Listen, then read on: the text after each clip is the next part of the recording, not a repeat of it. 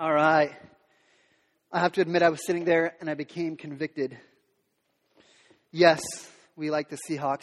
If you don't like the Seahawks, if you're like one of those, like, like, you know, maybe like you're a Raiders fan or, or, or, you know what? Even if you're a 49ers fan, we love you. We love you. God loves you. And even, even if you're like, I don't even like football. You know what? we're here to worship God, not to worship the Seahawks. And so we welcome you to worship God with us today. And uh, I'm excited, uh, no matter uh, what sport you like or don't like, or team you like or don't like, that we can worship God together because that's why we're here. So there we go. A story of David and Goliath.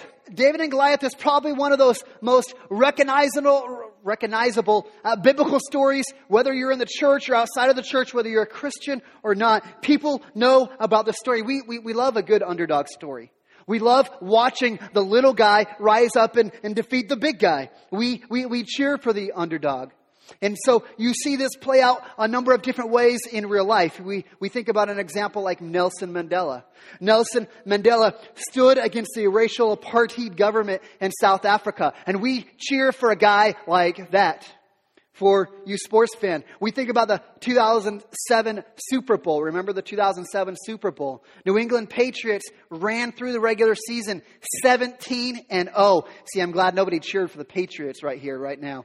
Uh, the New England Patriots had an undefeated season, and they were the overwhelming odd to, to defeat the New York football giants, who finished the season 9 and 7 and barely made it into the playoffs as a, as a wild card team. But remember, David Tyree made that crazy catch against his helmet. And anybody actually remember seeing that? Remember that guy's name, David Tyree? That's the only thing he's ever known for is that one catch. And the New York football giants, they were the underdog, and they beat the New England Patriots in the 2007 Super Bowl. I think about the, the 2004 Red Sox. Uh, again, I'm a sports guy, so sorry for my sports analogies. Uh, 2004 Red Sox, they were in the, the ALCS, the American League Championships Baseball Series, against the New York Yankees. And they were down zero games to three. The first team to win four games would go on to the World Series. Remember what happened in this, in this series? The, the Red Sox were down zero to three, and they did something that no other team in all of history of baseball has done. They came back from the 0 and 3 deficit to win the series and went on to win the World Series. We love a good underdog story. We, we cheer for that underdog. And so Today I'm going to ask you to take your Bible and turn to 1 Samuel chapter 17, and we're going to look at this underdog story of David versus Goliath. If you need a Bible, we've got an usher in the back. Slip your hand up, and uh, we'll come and bring one of our uh, Bibles to you. And uh, love for you to be able to keep that and take that home if you need that. Uh, encourage you to do that. You know, one of the things with this story is most of us are familiar with this story. We, we, we, think, we think, well, I know the story of David and Goliath. You've got David who was a little boy and, and he took his sling and a few rocks and he hit the giant on the head and, and he killed him. I, I, I get that story. I understand it. It's the story of a little guy taking on a big guy and the little guy wins. But there's something far more important for us to recognize in this story than just a little guy taking on a big guy. This story is a picture of a, of a, of, a, of, a, bigger struggle, a greater struggle that is still continuing to this very day. It's a, it's a picture of a, of a battle, of a struggle that, that you and I are probably all too familiar with. So if this story of David and Goliath is new to you, or it's something that you've heard many times, I'm going to ask you just to lean in and let God speak to you today and let God show you something new today. With that, I'm asking you to join me in prayer for, for our message. God, we're so thankful for the opportunity to open up your word. God, we know this isn't just uh, a pastor's opinion we're going to listen to, but God, this is your word being taught.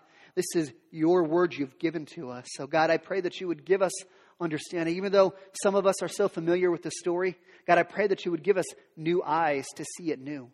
God, I, I know that you know exactly what it is that we are here for, about what it is we need to hear, about God, how you want to speak to us today. So, God, I pray that you would, would, would do that. I pray that we would open our hearts, that God, we would allow you to, to speak to us, to change us, to draw us to yourself, to comfort us, to encourage us, to convict us.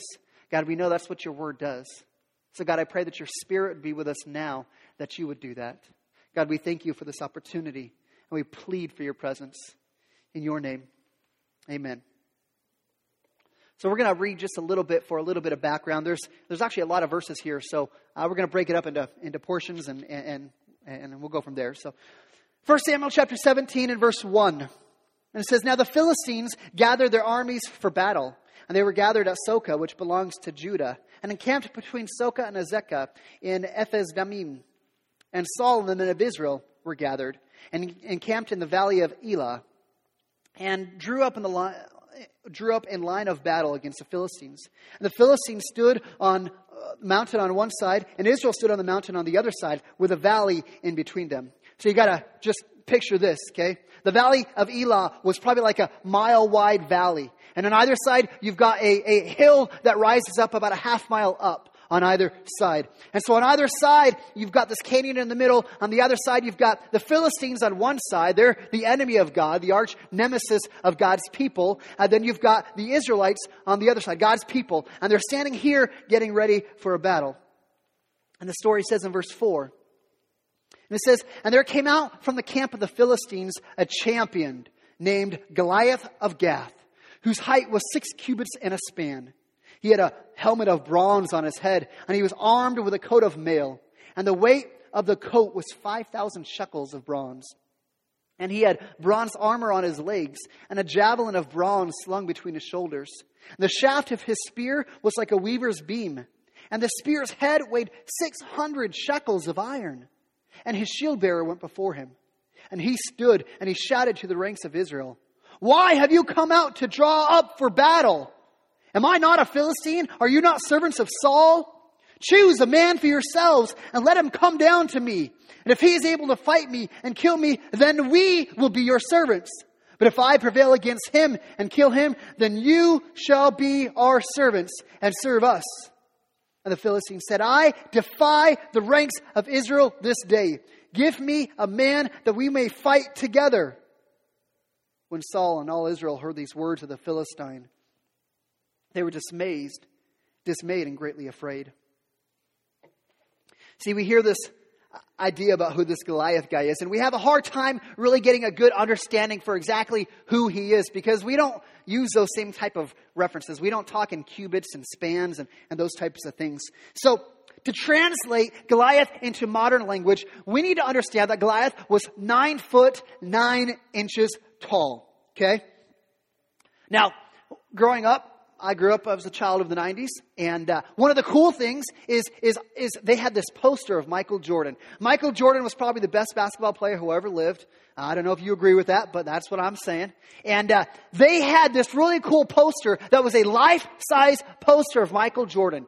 This poster was like six foot seven inches tall. And I remember hanging this poster up in my room. And it would take from the, the ceiling up to the floor, you'd have this picture of, of Michael Jordan. Now, Drew, Drew Smith in the back, he is six foot seven. Okay? Drew, just stand up. Just, just give us a reference for what six foot seven looks like. All right? There we go. Now you actually look taller because you're up at the, the, the, the end, you know, up on the top of the, the ramp. Okay? Drew is six foot seven. I look, I look like a midget compared to him. Okay? Goliath was three feet taller than that. Okay? If we tried to put a life size poster of Goliath in our bedroom, it wouldn't fit because they don't have 10 foot ceilings in houses. Maybe you do if you're, you know, but typically your ceiling's going to be eight or nine foot tall. So Goliath wouldn't even fit in your bedroom. You couldn't put the life size poster of him up. But not only are we told about his size, but we're also told about his, his armor, okay? Goliath dressed in this huge canvas like uh, coat of mail that was probably made out of bronze. And it would have gone from his shoulders down to his knees, and, and it would have weighed somewhere between 175 and 200 pounds. Okay? Imagine putting 200 pounds on your back and carrying that around, and then being expected to, to battle with that on.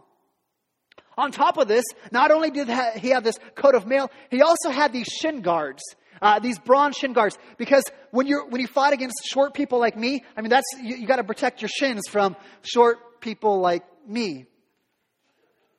He also had a, a bronze helmet on. Okay. Not only that, he carried a, a bronze javelin or a spear, and the tip of the spear, just the tip itself, was like 20 to 25 pounds. Okay? So, so Think about this. Think about you go to Costco, you do your grocery shopping, and, and, and you gotta unload the groceries, and you've got that, that, that big thing of, of water bottles from Costco. Imagine carrying a, a, a pack of water bottles around all day long. Okay? I've seen some of you carry stuff in. That's not gonna work, is it? Right? That would be difficult. Imagine carrying that pack of water bottles all day long and then having to pick that up and throw that at somebody in a battle. This gives you the idea of, of, of Goliath, man. And finally, not only did he wear all of this armor, but the Bible says he had a, a, a um, armor, a shield bearer in front of him. He had a man who, who took and, and carried a, a full size, man sized shield in front of him to protect Goliath from, from the enemy's arrows. Okay? So just, just wrap your mind around this picture of Goliath. This guy is mammoth. This guy is a giant. With this guy on their side, the Philistines realized man, if he was in the MMA, nobody could touch him. If he was a fighter, nobody would touch him. He's too big, he's too strong. And so the, the with this guy on their side, with Goliath on their side, the Philistines suggested this.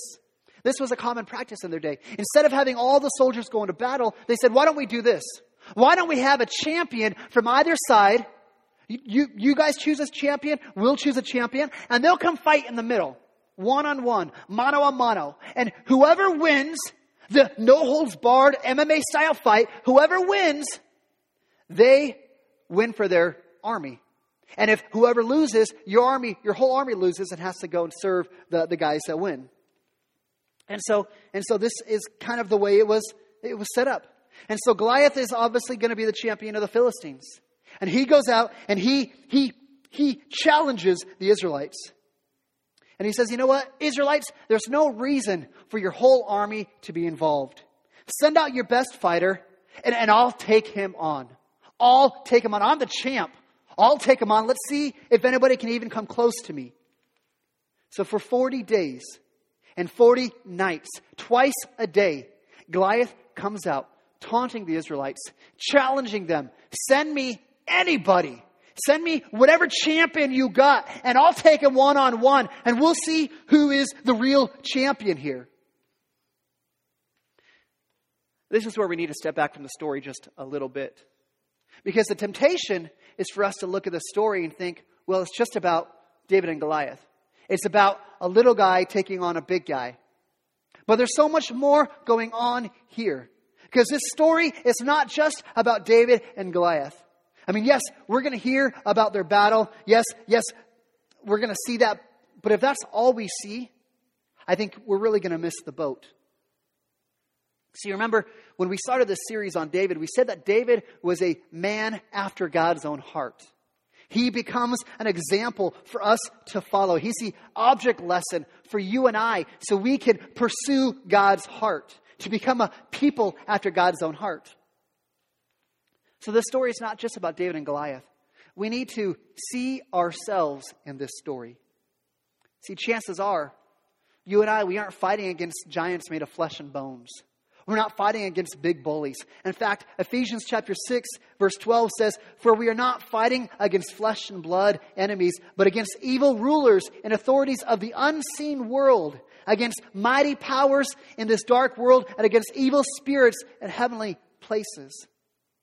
You see, you and I are in the story, but our Goliaths, they don't carry swords and shields. Oftentimes, our Goliaths show up in the form of unemployment, show up in the form of abandonment, of addiction, of sexual abuse, depression, health problems, relationship problems,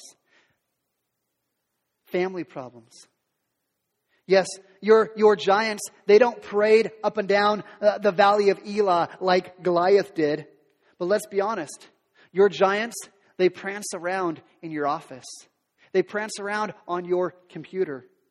They're, they're all over your bedroom, in your classroom. They fill your head. Your Goliaths bring bills that you can't pay. They bring grades that you can't make.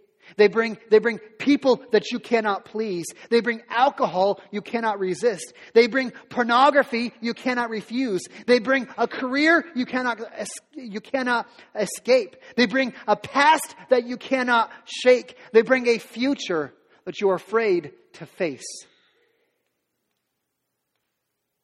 Your giant tells you that you'll never amount to anything. He says you'll never overcome this hurdle. You will always fail. See, Goliath, he roared day and night. He, he challenged them and taunted them day and night. Your Goliath does the same thing.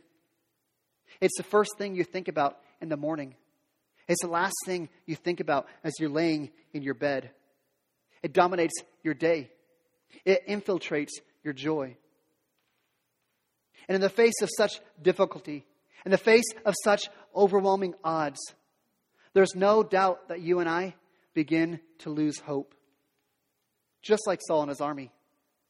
Verse 11 says that when Saul and all of Israel heard these words of the Philistine, they were dismayed and greatly afraid. This is what happens. This is what happens. And I hope that you and I, I hope you have in your mind a picture of your Goliath. That thing that stands between you and freedom. That thing that stands between you and success. Because let me tell you what, if you cannot picture your Goliath in your mind, if, if you don't have any problems in your life, man, I want to hear how you're living because that's not the way I've seen life play out. Because if any of you have that life, man, I'll trade you. Because I know my life is full of difficulties and hardships and, and challenges.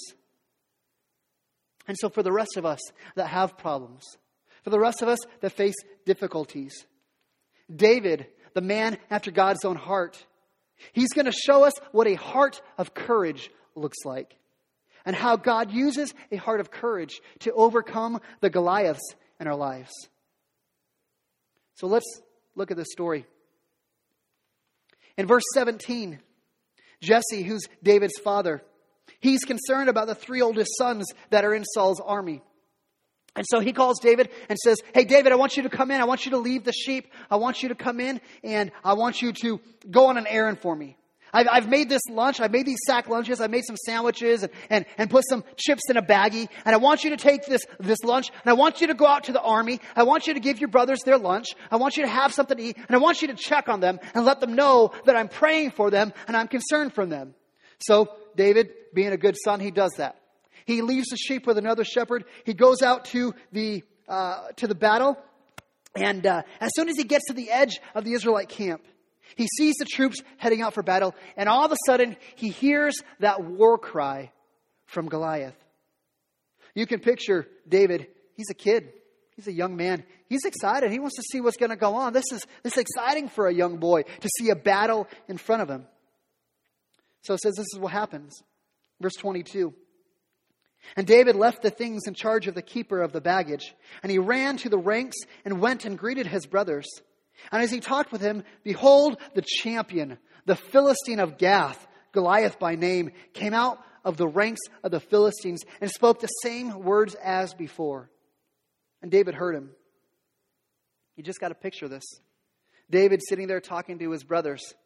And all of a sudden, here comes the Philistine. All of a sudden, here comes Goliath. And he's taunting, he's taunting the Israelites from the other side of the valley.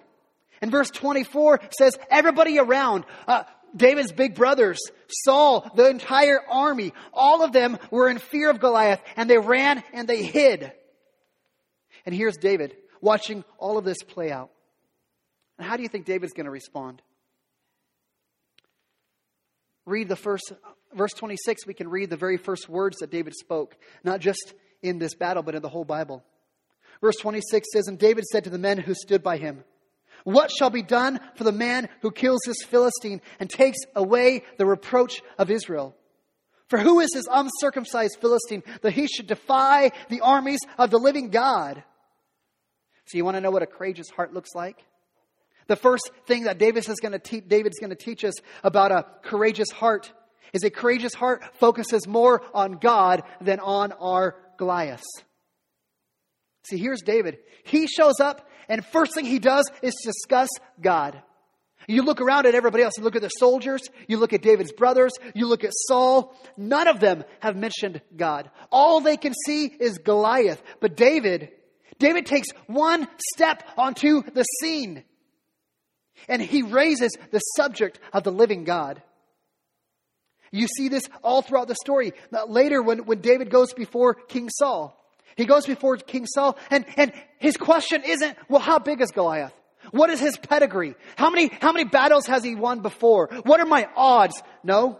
Verse 37 says, And David said to Saul, The Lord who delivered me from the paw of the lion and the paw of the bear will deliver me from the hand of this Philistine. Again, he raises the subject of God.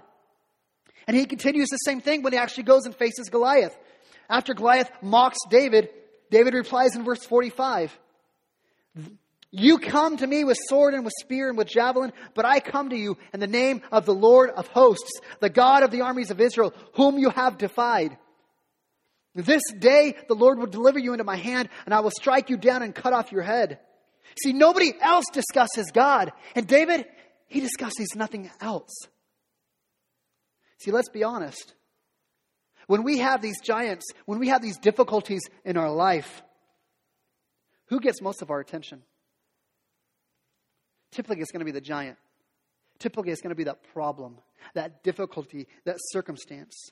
In our modern world, with so much information at our fingertips called Google, we spend so much time researching and reading and thinking and fretting, and we, we justify it and call it our due diligence.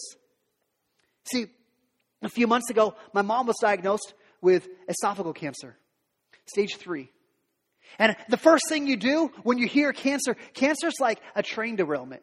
Like everything is, is just broken after that happens, and you're like, I don't know what to do. And so I got the call, hey, mom's sick, she's got cancer. You know what I started doing? I jumped on Google. Let me read everything I can. Let me get as much information about it as I can. And I start reading and reading. And I'll tell you what, for two days, I couldn't sleep. I couldn't work. I had a hard time eating because your mind begins filled with all of this, this stuff that you can find out. And, and my mind was filled with this nasty word called cancer. What was my focus on? It's on the cancer. It wasn't on God. It was on cancer. See, in 1 Samuel, David sees what others don't. And he refuses to see what everybody else does. See, everybody else's, their focus was on Goliath. All eyes were on Goliath. If you could read Saul's journal from that time, every day he would have been writing about how, how, how, how taunting and how difficult and how scary Goliath was. The most common Twitter hashtag during those 40 days was Goliath. Hashtag Goliath. Hashtag giant. Everybody was talking about Goliath, and nobody mentions God except for David. Yes, David sees Goliath just like everybody else. He just sees God as so much greater. David shows up discussing God, and as soon as David shows up discussing God, guess what happens? Goliath falls down.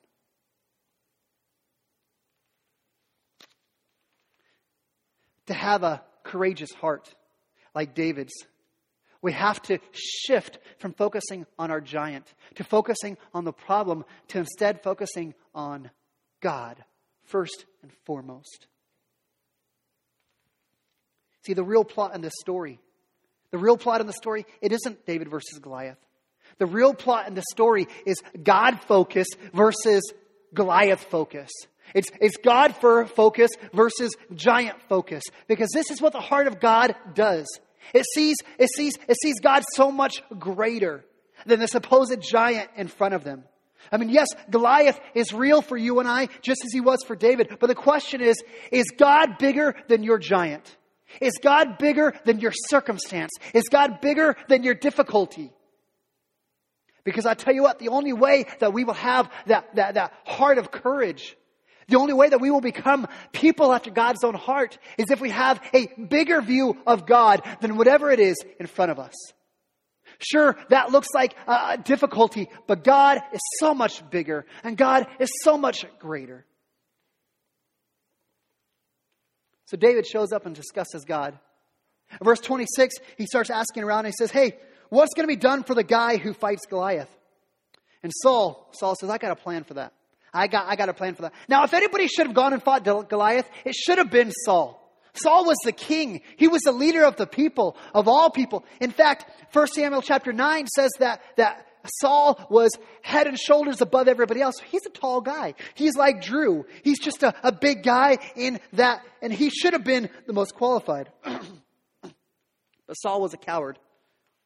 Saul was a coward. So he came up with a plan to entice somebody else to fight Goliath.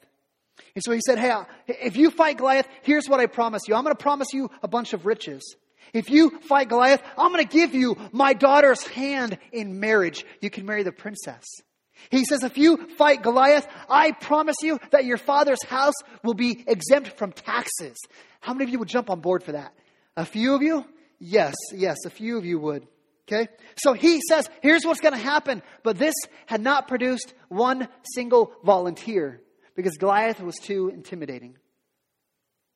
So word gets out to Saul. Hey, Saul, there's some kid, there's someone who's, who's asking what's going to be happen if they fight Goliath. And so Saul says, hey, bring that, bring that person to me. Bring him to me. Verse 32 says this. David goes before Saul. And David said to Saul, let no man's heart fail because of him. Your servant will go and fight this Philistine. And Saul said to David, You are not able to go against the Philistine to fight with him, for you are but a youth, and he has been a man of war from his youth. So this is the same principle that we talked about last week about how man, about human beings, we judge on appearance. Saul is not looking at David's heart. He just looks at David and says, Man, you're just a little teenager. You're just a little scrawny cross country runner. There's no way that you can fight this Goliath. You're just a child. But remember, God's not concerned with outward appearances. In fact, the way that God's kingdom works is he likes to take the weak to use to change the world because that way God's the only one who can get the credit for it. So, verse 34, David starts saying, Saul, you know, I can fight him. I can fight him. And he tells the story hey, here's what God has done. When I, when I was watching the sheep and there was, a, there was a lion who came and tried to attack the sheep, God strengthened me so I could kill the lion. And, and, and the tiger, the same thing. And the bear, the same thing. He's saying lions, lions and tigers and bears, oh my, God has strengthened me to defend them from the sheep, to keep the sheep safe. In verse 37, David summarizes and says, The Lord who delivered me from the paw of the lion and the paw of the bear will deliver me from the, land of this, from the hand of this Philistine. See, the second thing that David is going to teach us about having a, a courageous heart is we have to learn to remember the right things. We have to remember to remember. We have to learn to remember the right things. See, David, he remembers God's provisions, God's faithfulness to him in the past. God had helped David defend the sheep against lions and tigers and bears. And, and if God could do that, if God could help him in those situations, then surely God could help him right here and right now with this giant. See, so often when we face these big problems, when we face these, these, these difficult circumstances, when we face our giants, we forget the things that we should remember and remember and we remember the things we should forget. We are so quick to forget the ways that God has provided for us in the past. We are so easy to forget the miracles that God has done with us in the past, the way that God has showed himself to be faithful time and time and time again in our lives. And in the shadow of that Goliath, we forget those victories and we begin reciting the failures of our past in vivid detail. Yeah, remember when this happened? That sucked. Remember when this happened and this and this and this? See, I think this is one of Satan's biggest tactics. If he can get us discouraged to remember all the bad things that have happened, there's no way we'll rise up to fight Goliath. There's no way we will overcome. And so, what Satan does is he, fill, he fills our minds with failures instead of God's faithfulness. As a leader, as a leader, it is so it is so easy for me to be preoccupied with my mess ups. It is so easy for me to be consumed and mourn over my missed opportunities and feel, man, I, I have nothing to offer. Man, I suck. I'm not a good leader. Look at all these times I failed. See, but if I actively think through, if I actively think through God's hand in my life and in our church, it's one great big story of God's faithfulness. Each hardship I faced, man, God has been there. God has showed up and God has done tremendous things in every one of those circumstances. And I think back to my life, and it is one big story of one big strand of God's faithfulness through my entire life, of God showing up, of God providing, of God taking care of me. Yet, how many times do we forget those good things? How many times do we forget the fact that God showed up? God showed up when we least expected Him. David, the heart of courage, the man after God's own heart, this is what he does. He says, You know why I can fight Goliath? Because the same God who shut up before, the same God who gave me power over a lion and a tiger and a bear, that same God will give me power over Goliath. It's in his strength that I rely on. This is a principle we have to learn to remember the right things. So, with that, verse 37 says that Saul says to David, Go and the Lord be with you. Isn't it remarkable how people use spiritual cliches to cover up their faithless lies?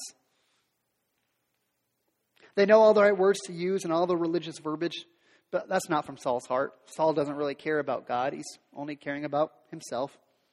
Then Saul says, Hold, hold, hold on, David, hold on. We got to dress you up for battle, we got to get you ready for battle. And so Saul says, David, come here. And he takes his armor and he takes his helmet and he takes his sword and he gives it to David and says, Hey, you're going to go into battle. You got to wear this. Now, you got a picture. Remember, Saul's a big guy. Saul would have been like a, a 56 long. He would have been a big guy with a big coat. And here's David. He wears like a, like a, like a 36 regular. You know, he's a small guy. And you can picture, you can picture Saul's big coat on David and his helmet and his, and his sword. And, and David says, I can't even, I can't even walk with this, let alone try and fight in it. And so David drops the armor and says, you know, I'm just going to go with what I got. And verse 40 says David took his, sta- his staff in his hand, and he chose five stones from the brook, and he put them in his shepherd's pouch. His sling was in his hand, and he approached the Philistine. See, there's this temptation that we always have to uh, put our armor on somebody else, or we try to put somebody else's armor on ourselves. But David says that's not the way to do battle. I mean, I've experienced this in my own life as a, as a leader and as a pastor where I look at some other successful pastor and be like, man, I want to be like that. I want to do it like that. And I try and be that person. And you know what I find? You know what I found? Is that I don't have to try to be some other person. If I would just be me, if I would just be who God wired me to be, man, God uses that. God uses that in tremendous ways when we stop trying to put on somebody else's skin and just be comfortable with the way that God made us.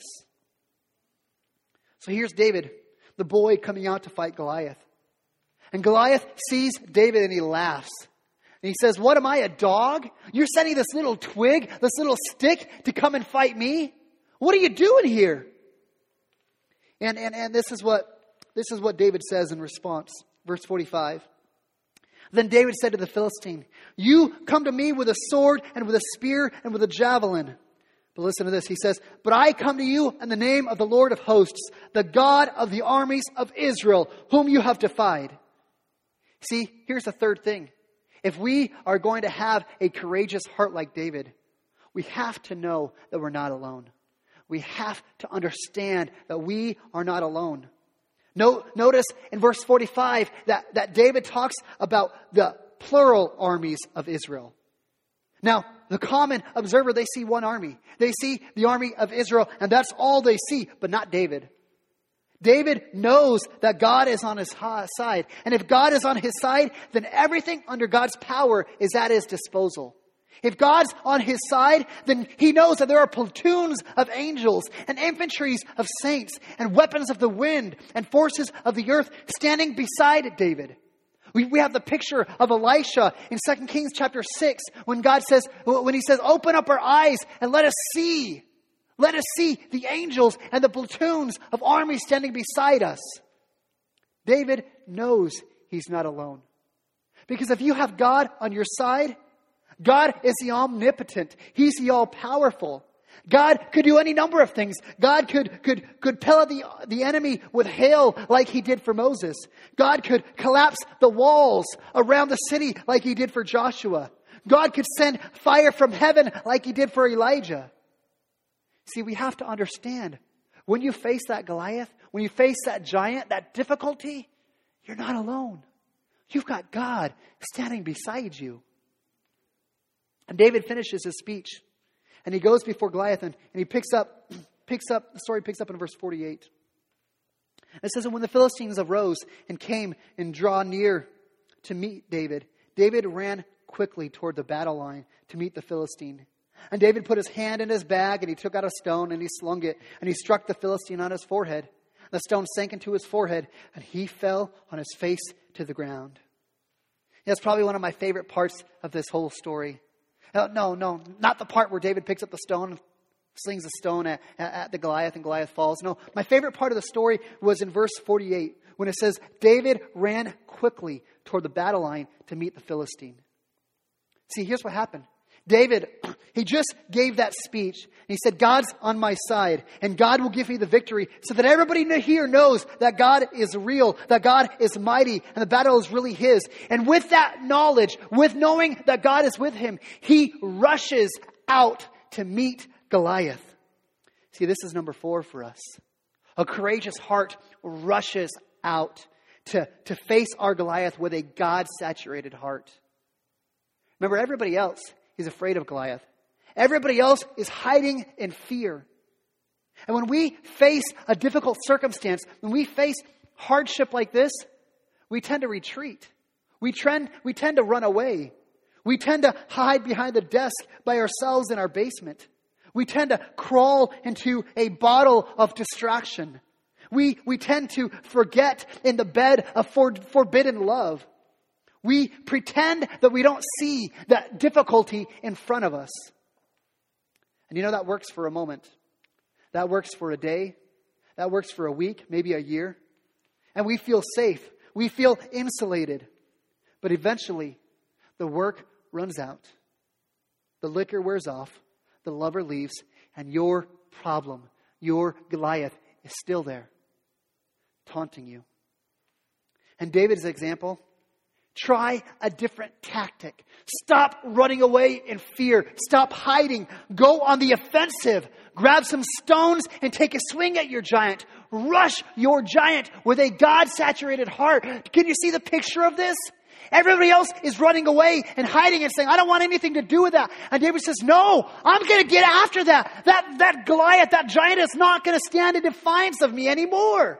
I'm not going to listen to his taunts. I'm not going to let him have victory over us. I'm going to rush after him and fight him.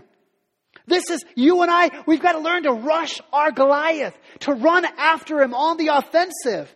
This is saying, giant of divorce, you are not going to enter my home. This is us saying, giant of, of depression, it may take a lifetime, but you are not going to defeat me. This is giant, giant of, of alcohol, of, of bigotry, of insecurity. You're going down. You're not going to defeat me. You rush your giant with a, with a God saturated soul. God did a miracle through David, killing the giant. And God wants to do the same kind of miracle in our lives. That difficulty, that weight you carry, that burden, the same God who took down Goliath can take down yours, can take down whatever it is that stops you. The question is are you going to run and hide, or are you going to rush your Goliath with a God saturated soul? Let me close with, with just this last couple thoughts. sometimes, sometimes there's this lingering hope in our hearts that, you know, if we just become men and women after God's own heart, if we become men and women after God's heart, then our problems will begin to dissipate. That we won't have to deal with Goliath anymore. That we won't have these difficulties and these hardships. And you know, that sounds great. And I wish that were true. I wish that was true. But I'll tell you what, even if you pursue God fully, even if you become known as a man or woman after God's own heart, you're still going to have hardship. In fact, I'd be, I'd be doing you a disservice. I'd be doing you a disservice because typically what I find is the opposite. When you fully pursue after God, when you become a man or woman after God's own heart, your battles and your struggles will often intensify. But the thing is, your struggles don't have to defeat you because you've got God on your side, and God, are, God is greater than anything that can be thrown your way. So here's my last thought for the day. As you look back over this chapter, as you look back at everything we just read, only twice, only twice does David ever mention Goliath. He says in verse 26, David asks the men what happens to the man who kills the Philistine, who kills Goliath. And verse 36, there's a statement uh, uh, about Goliath from David to Saul. Two times David mentions Goliath, and really they're just in passing. Two simple statements. He's not questioning. He's not inquiring about Goliath's skill. He's not wondering about the weight of his spear. He's not wondering about the odds of his fight. No, just simple statements. But here's what I want you to do. As you look through this chapter, I want you to circle every time David mentions God. I counted, I went through and I counted nine times that David mentions God. In verse 26, David says, The armies of the living God. In verse 36, he says, The armies of the living God. Verse 37, the Lord who delivered me.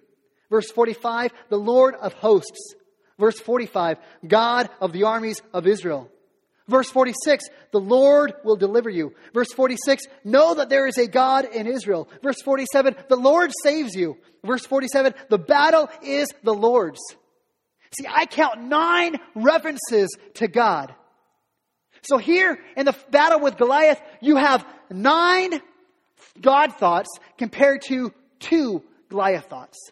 Nine to two. Let me ask you, how does that ratio look like in your life?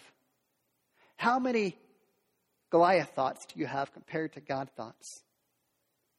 Do you ponder God's grace four times as much as you ponder your own guilt? Are your lists of blessings four times as long as your list of complaints? Are you four times as likely to remember the strength of God as you are to describe the demands of your day? See, here's the simple truth. Here's the simple story in a nutshell. If you focus on your giants, you stumble. If you focus on God, giants tumble. I wish we would get this and understand this. I wish my heart would understand this. When I focus on my giants, I stumble. We know that David, he had an up and down life. There were some great things that happened in David's life, some things that he did great, but David, man, he screwed up a lot of times too. And in fact, as we go through and we look at the life of David, you're going to see that the times that David focused on his problem, on his Goliath, he stumbled. But the times that David focused on his God, those giants came tumbling down. It'll be the same thing in your life and mine. Focused, focus on your giants, you stumble. Focus on God, and giants tumble. Can I pray? God, just thank you for the opportunity to be gathered today. Thank you for each and every person that is here. God, I pray that you would draw our hearts to, to you. God, I pray that you would give us an understanding. God, these are, are real things. God, I know that there are giants roaming in our, in our midst.